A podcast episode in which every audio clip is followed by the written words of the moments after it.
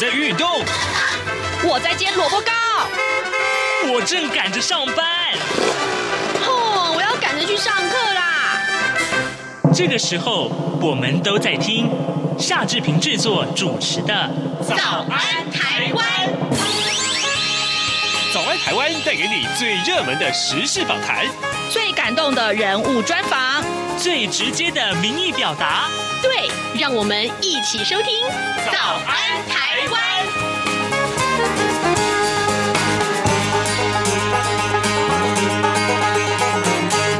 早安，台湾！我是夏志平。今天是二零二二年的三月二号，星期三，礼拜三是我们开放脸书现场直播的时间。今天呢，待会儿我们为您专访前进新闻网的副总编辑郭鸿章。鸿章现在已经来到呃节目的现场了。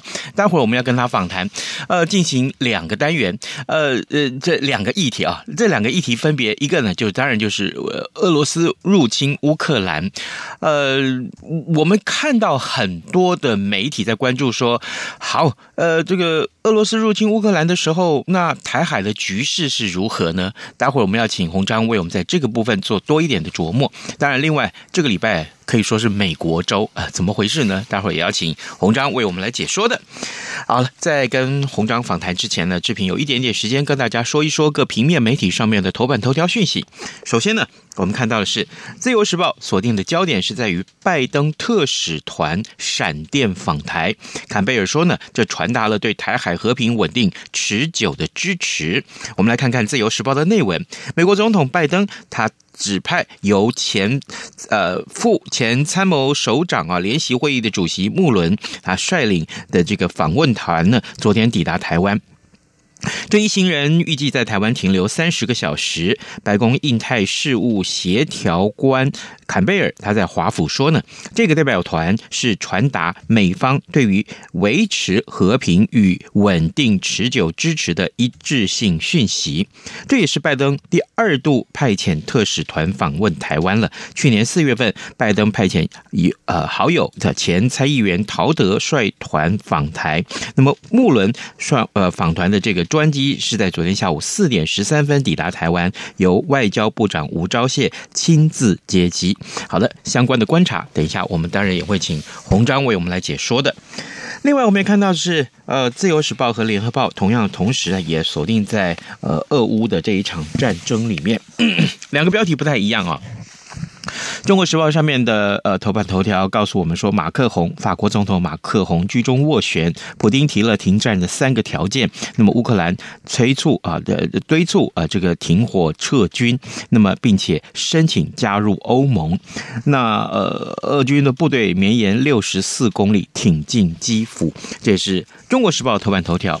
另外呃联合报上面则是提到的这个标题是围城战啊，俄军集结攻基辅，那么乌。乌俄啊，乌控这个俄动用了真空弹，传说呢将会第二轮谈判，这也是我们看到最新的情势如此了。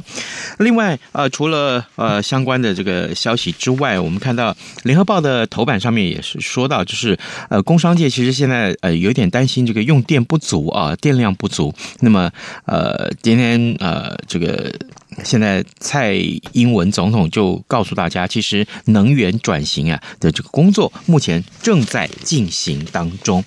另外还有就是学测的这个呃四科五十二级分才有希望上台大，这是今年啊这个学测的成绩还有考试的难度的问题，今天同样登上了各平面媒体上面的头版，这是非常受到大家的瞩目。现在时间早晨七点零四分十七秒了，我们要先进一段广告，广告过后马上开脸书现场直播，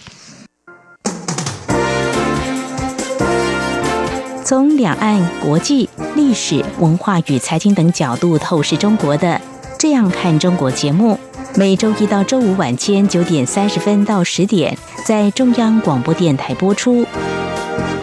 如果您对《这样看中国》节目有任何收听想法或意见，欢迎寄信到台北市北安路五十五号。也可以透过电子邮件的方式，节目有两个信箱：二零二零 at rti 点 org 点 tw，或是二零二零零二零三 news at gmail.com。再次谢谢听众朋友们的收听与支持，请持续锁定每周一到周五晚间九点三十分到十点播出的《这样看中国》节目。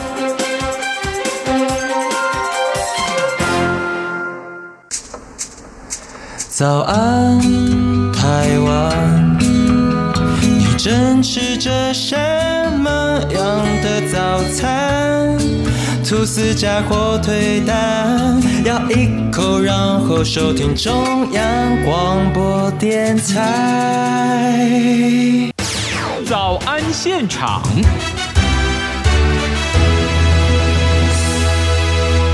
这里是中央广播电台台湾之音，您所收听和收看的节目是《早安台湾》，我是夏志平。此刻时间早晨七点零六分了。今天早上我们开脸书现场的直播，为您邀请到前进新闻网的副总编辑郭鸿章来到节目中，跟大家一块儿聊重要的时事。鸿章现在坐在我的左手边了。鸿章早安。这边早，各位听众、观众，大家早。是，谢谢，谢谢这个一早来到早安台湾节目。呃呃，目前呢，我们在网络上看到，就是在呃这个呃 Cia 啊，来自日本的 Cia，你也在这个呃已经在收看我们的节目了。Cia，我们跟你道早安，谢谢你的支持啊，谢谢你的支持。呃，来，首先我们看啊、呃，还有就是伟旭，中国大陆的张伟旭，还有董文俊两位收听呃收看的这个听友，你们也在线上。谢谢你们，谢谢。好，待会儿来回复你们。首先，我们锁定了重要的新闻议题。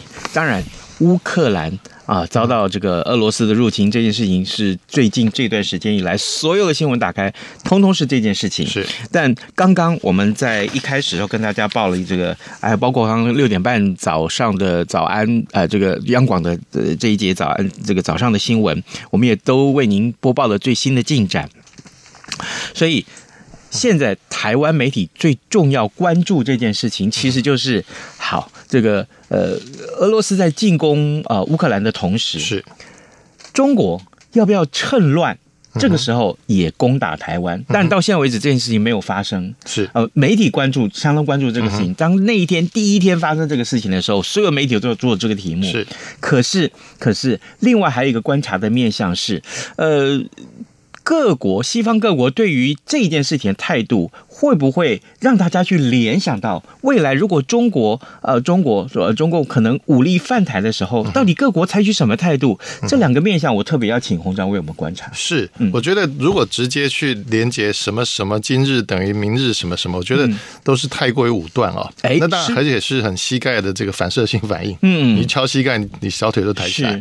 但事实上，那只是在国际关系里面一个模式而已。嗯，也就是说，呃，当然我们可以看到。要在呃俄罗斯真正发动对乌克兰的攻势之前，呃等于进军之前，他做了一件事情，就是在呃北京冬奥的时候，嗯，普京跟这个习近平还达成一个所谓的这个呃战略伙伴关系的这个协议。嗯、是，那这可以把它理解为说，以过去很像是那个所谓呃的中苏互不侵犯条约，只是中变成中共而已啊。是，那但是这种东西事实上有没有用？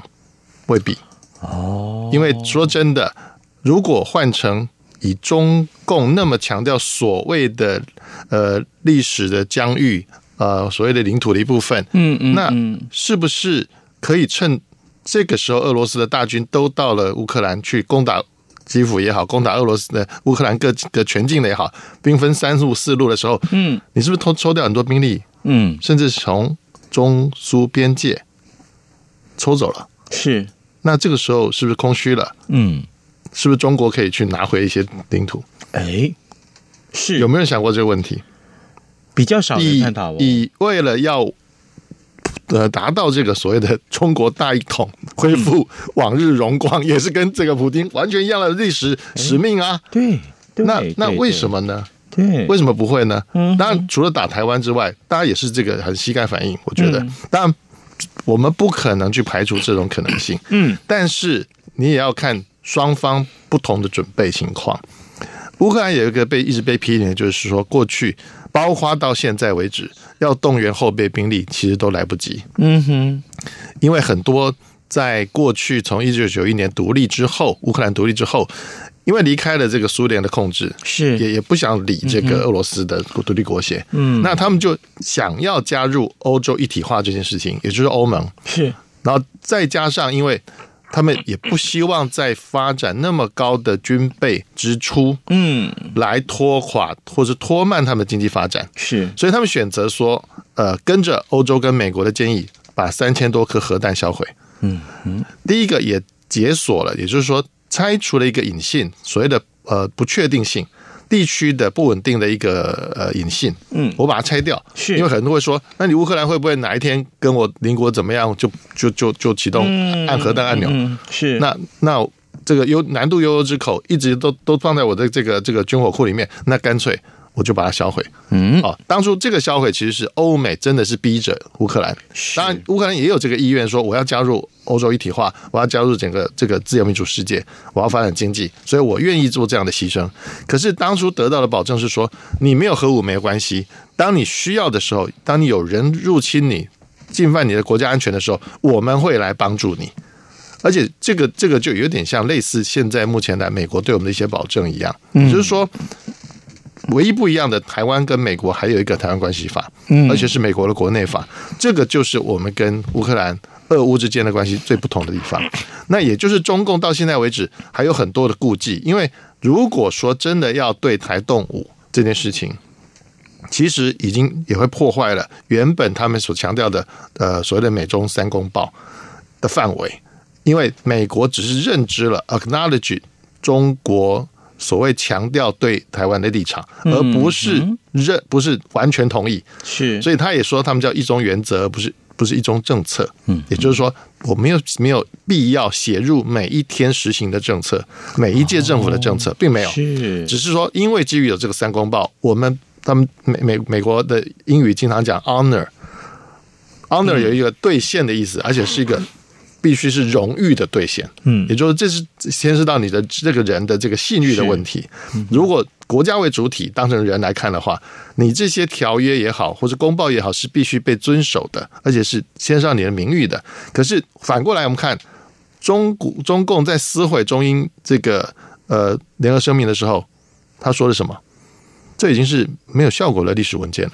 哦，那如果美国到今天，如果假设今天台海已经发生非常紧张，中共的大军已经要压境，要攻打台湾的时候，如果美国还是死守的那些三公报，嗯，那完蛋了，那你等于是坐视侵略者再侵袭一个民主自由的国家。哦，我觉得现在美国最担心的是是道德危机。是因为所有人都在质疑说，你在撤出阿富汗的时候，真的是一团乱了。我们说真的，对对，真的。虽然本来在川普政府时期就已经拟定了整体的这个撤军方案，但是拜登一当选，全部推翻，按照自己的 tempo 来，结果没想到自己疏忽了很多的重要的关键，例如说，这离呃阿富汗首都喀布尔最近的巴格兰姆空军基地，其实它非常的重要，因为它的。能够起降的军机以及能够维持周边附近的安定的稳定的这个力量是非常大的。嗯，一旦看到那个基地撤军，其实周边的阿富汗人民就已经心慌了，是也造成阿富汗的军队很慌，失去了最重要的一个盟友。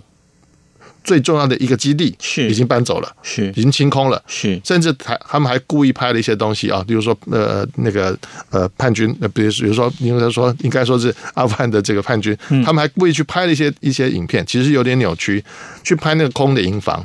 但事实上，空的营房跟遗留的一些物资是要留给政府军的。嗯，只是政府军一下子抽不出那么大的人力去监管好整个超级大基地。那个基地大概比台中台中的清泉岗还要大。是，如果你有一你有你有概念的话，台中的清泉岗基地的腹地是跟台北市的旧市区一样大。嗯嗯，那你就可以想象一个台北市的旧市区，例如说我们现在中正区、万华、大大安加一加，包括中山区。哇哦，这么大的一个地方。突然空掉了，美军用运输机全部都把它撤走的时候，是那你怎么办？所以反过来讲，美国为了要避免一连串的这些所谓的误判也好、失误也好，嗯，或者执行上的这个漏洞也好，其实拜登来讲，应该说再晚几天就真的会再被再被批评的更严重。是，尤其呃，美国前国务卿蓬佩奥已经要来了，嗯，如果这个资深代表团前几天不来的话，嗯，不来再来跟台湾。呃重申他的保证，安全保证，甚至告诉台湾的呃高层、国安高层，包括总统本人，一些美军可以做不可以说的事情。我觉得才是最重要的，因为如果说光是从外交手段来要制止侵略者，现在看起来已经很难了。嗯，因为因为普丁已经在演一次给我们看，是实实在在演给我们看，反正是最最最呃，应该演的最好的一个恶棍的角色就是普丁。嗯，反而现在演的最好的角色就是原来的喜剧演员，但是大家不要忘记了，泽伦斯基是法学院毕业的高材生。嗯，他演的总统得民心，反而变成真的总统。是。而且高达百分之九十的民调是，我觉得那个是一个态度的问题。是，好，各位听众，今天早上志平为您邀请到前进新闻网的副总编辑郭鸿章来到节目中，为大家来分析时事啊。每个月的第一个礼拜，我们都会请鸿章来到节目里面，开脸书现场的直播。那么刚刚鸿章为我们提到的是俄罗斯入侵乌克兰这件事情。鸿章，我们回到这个源头来看，我要请教你一个问题：当初。呃，大家在以外交手段来呃折冲呃俄罗斯入侵乌克兰这件事情的时候，其实有个很重要的议题在里面，一个就是乌克兰寻求加入北约。是，当然这件事情对于俄罗斯来讲是一个非常大的隐忧。如果一旦成真的话，啊，那么当然北约要不要让乌克兰加入，这是另外一件事。是，可是在这两天的一个新闻焦点是，呃，这个双方展开谈判的时候，乌克兰寻求加入欧盟。是，其实事实上，欧加入欧盟才是源头。对，因为加入北约这件事情其实是一个假议题。我们说假议题是俄罗斯设定的假议题啊，因为大家忘记了北约组织它真正的功能。嗯哼，嗯哼，其实是因为呃，共产中产集团的扩张。对对，没错，并不是因为西方，尤其是在呃德国这个呃，应该说当时的这个自由世界欧。欧欧美跟英国、美国吃了大亏，嗯哼，连大家不要忘记了，西柏林是在东德境内的飞地，嗯，也就是因为俄军的很强势的去抢地盘，他无视于说大家本来谈好的是要维持德国的中立，要重新建立一个民主的德国，嗯，而不是要再走集权的德国，是，但是苏联当时完全不顾。嗯，他干脆就把能抢的都抢掉了，把原来划分的责任区全部打破。嗯哼，所以这是一个一个一开始就发生了灾难。嗯，但是后来发生的是说，呃，欧洲国家跟美国都发现不对了。嗯，那既然你们要成立华沙华沙公约，当然这个前后几乎是同时。是，那最重要的是说，在西方世界来讲，当时的东欧都还没有还没有脱离苏联的掌控，所以这件事情是。演变到一九九一年，苏联瓦解，跟包括乌克乌克兰独立，跟其他的包括爱沙尼亚这些波罗的海三国这些都独立出来之后才发生的。那他们因为脱离了苏联的掌控，前苏联掌控，也不想被俄罗斯所谓的独立国家掌控，他们当然要寻求一个伙伴，安全上的伙伴。而且这些国家都脱离了，我就像我刚刚讲的，脱离了那个经济的这个这个依附依。啊，不只是依附，脱离了那经济的泥道，因为你跟着苏联是一起崩溃的。对，老百姓是过得非常糟的，连牙膏都买不到。嗯你的计划经济失败到连牙膏都买不到，你怎么办？所以没有人要跟着苏联，没有人要跟着前苏联，没有人要跟着俄罗斯，大家当然要去找伙伴。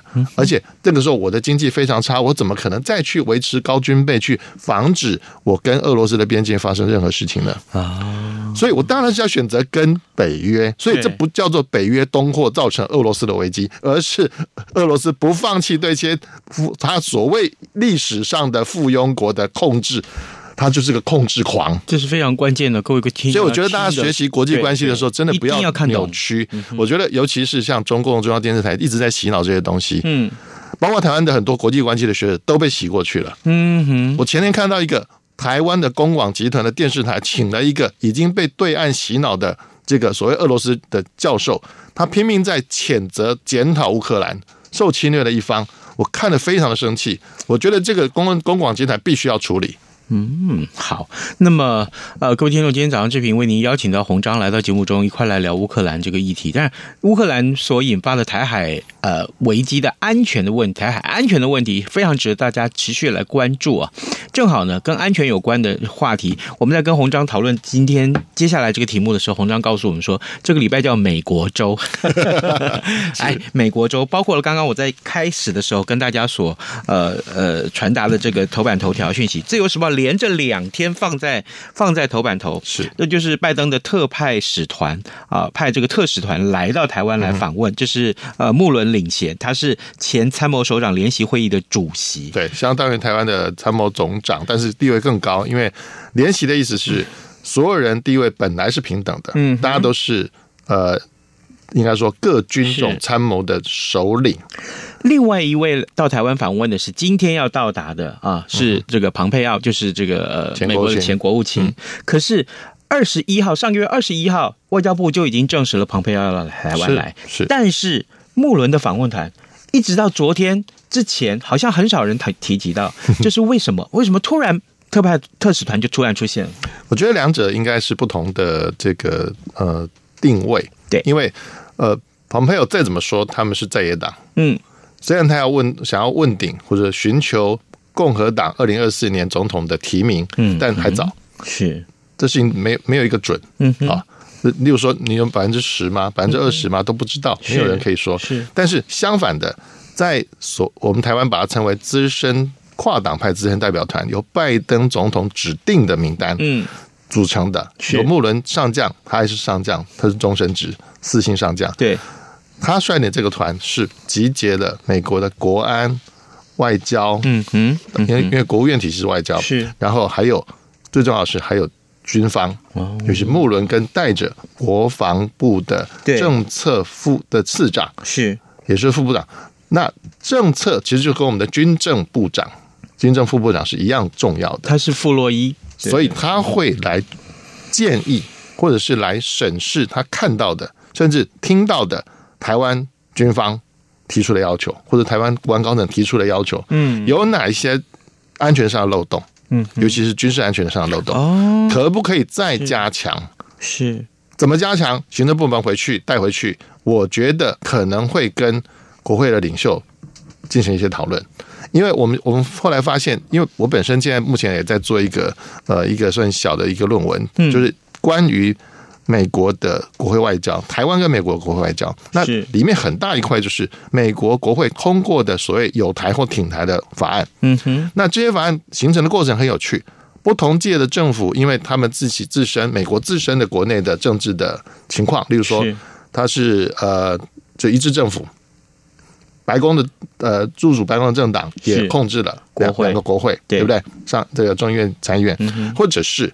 分裂政府，分立政府，嗯哼，他没有国会多数，是，但是他要怎么去运作？他想要通过的，比如说对外的法案，包括例如说挺台、挺香港、挺挺欧洲、挺挺哪一国、挺乌克兰，他要怎么通过呢？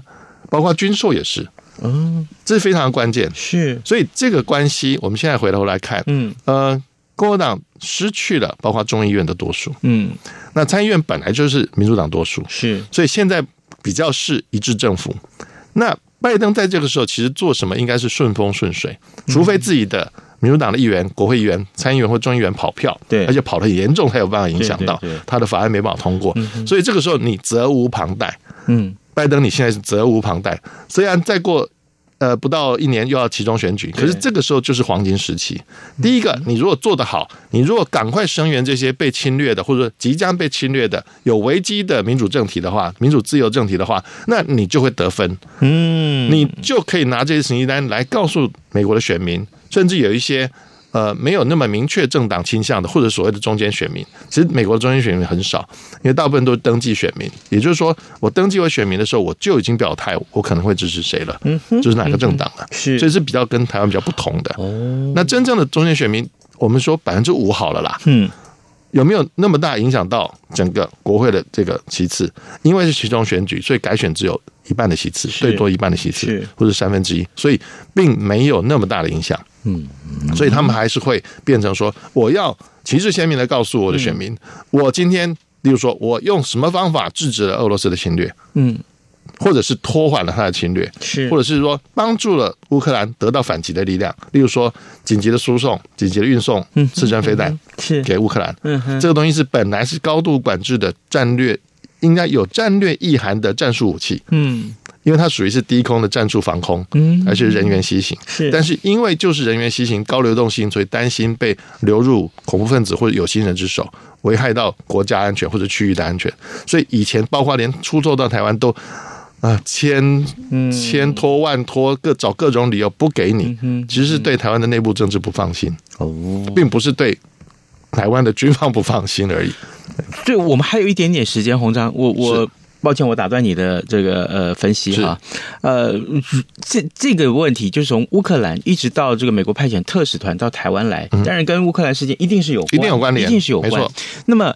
台湾自己本身呢，呃，我我我必须这样讲，就是看到很多媒体所探讨的这方向，其实其实跟我原来的认知有一点差距，这是一个啊。另外一个就是台湾民众对于俄罗斯入侵乌克兰这件事情，事实上大家的反应也很不一样啊。对，但我可不可以利用这个时间？我们剩下时间不多，请红章告诉我们，其实正确的认知应该在哪里？这是第一个。是我们不管从香港，嗯啊，抱歉，我扯到香港，还有另外一个，我们这是从从乌克兰。嗯，看到那未来台湾的走势，就一般的民意对于台湾的安全未来应该有什么看法？他的认知应该在哪里？我觉得从乌克兰的教训，至少我们说教训好了，也就是说，刚刚有提到，虽然泽伦斯基很希望扮演好一个，就是说保卫国家的这个政治政治英雄哦，但是他力有未逮。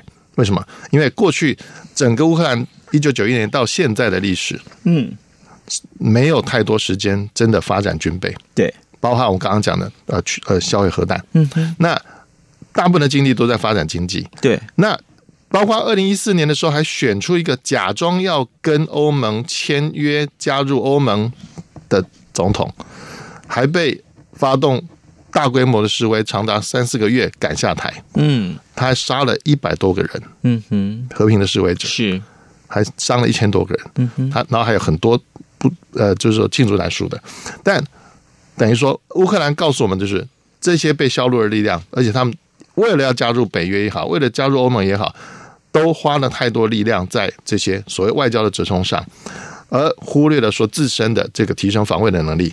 如果自身的防卫能提升再高，可能在进军乌克兰这件事情上，俄罗斯的高层，包括普丁本人，他的胜算，或者说他算起来。代价太高的话，他可能会三思，或者会用别的方式，例如说，只是侵袭在，例如说，呃，卢甘斯克跟呃顿内斯克那两个省，嗯，有两个州，其实那是两个州，对不起，是。他们其实是州，大家必须要认知，states 是有独立主权的国家，是，也就是说，乌克兰是一个跟美国一样的合众国，嗯哼，是，他必须尊重当地，对，所以。愿意，包括泽伦斯基以及乌克兰其他领袖都愿意给这两个州的恶意人士他们成立的所谓的国家高度自治的这个地位，事实上还是成立，还是承认原先他们呃高度自治，基本上也算是独立的一个主体，是，只是你愿不愿意加入乌克兰这个国家的联盟而已，嗯，是国家跟国家的联盟，那他们不认知，因为必须。抵抗，包括俄罗斯的，包括各种利诱，是还有威胁，是包括当初的恶恶意的人民都已经受到很多的洗脑。我觉得这个结是当时比较没有办法打开的，所以回过头，像是蔡总统之前提到的认知作战的重要性。嗯，台湾必须要走两个准备：一是你心理准备，你是不是愿意？你是不是真的认同台湾的民主自由？愿意去保卫它？嗯，如果你还是相信的是对岸的这些胡说八道的东西、造假的东西，那你被带着走的话。那你可能要付出的代价会更大，会大于乌克兰今天的样子。是，所以回来应该要支持台湾的各项的军购。当然，我们要必须要监督。我们希望我们的国会议员也好，或是各种监督的机制也好，还是要监督台湾的军事采购。但是不能用一种似是而非的、经常很多的谬论，或者是对岸造假的这个言论去攻击。甚至说抵制台湾军购。如果说真的，如果马英九之前选举之前，他在选总统之前，嗯，没有发动所谓的反军购大大的运动的话，是今天台湾的潜舰都已经在全部战备了。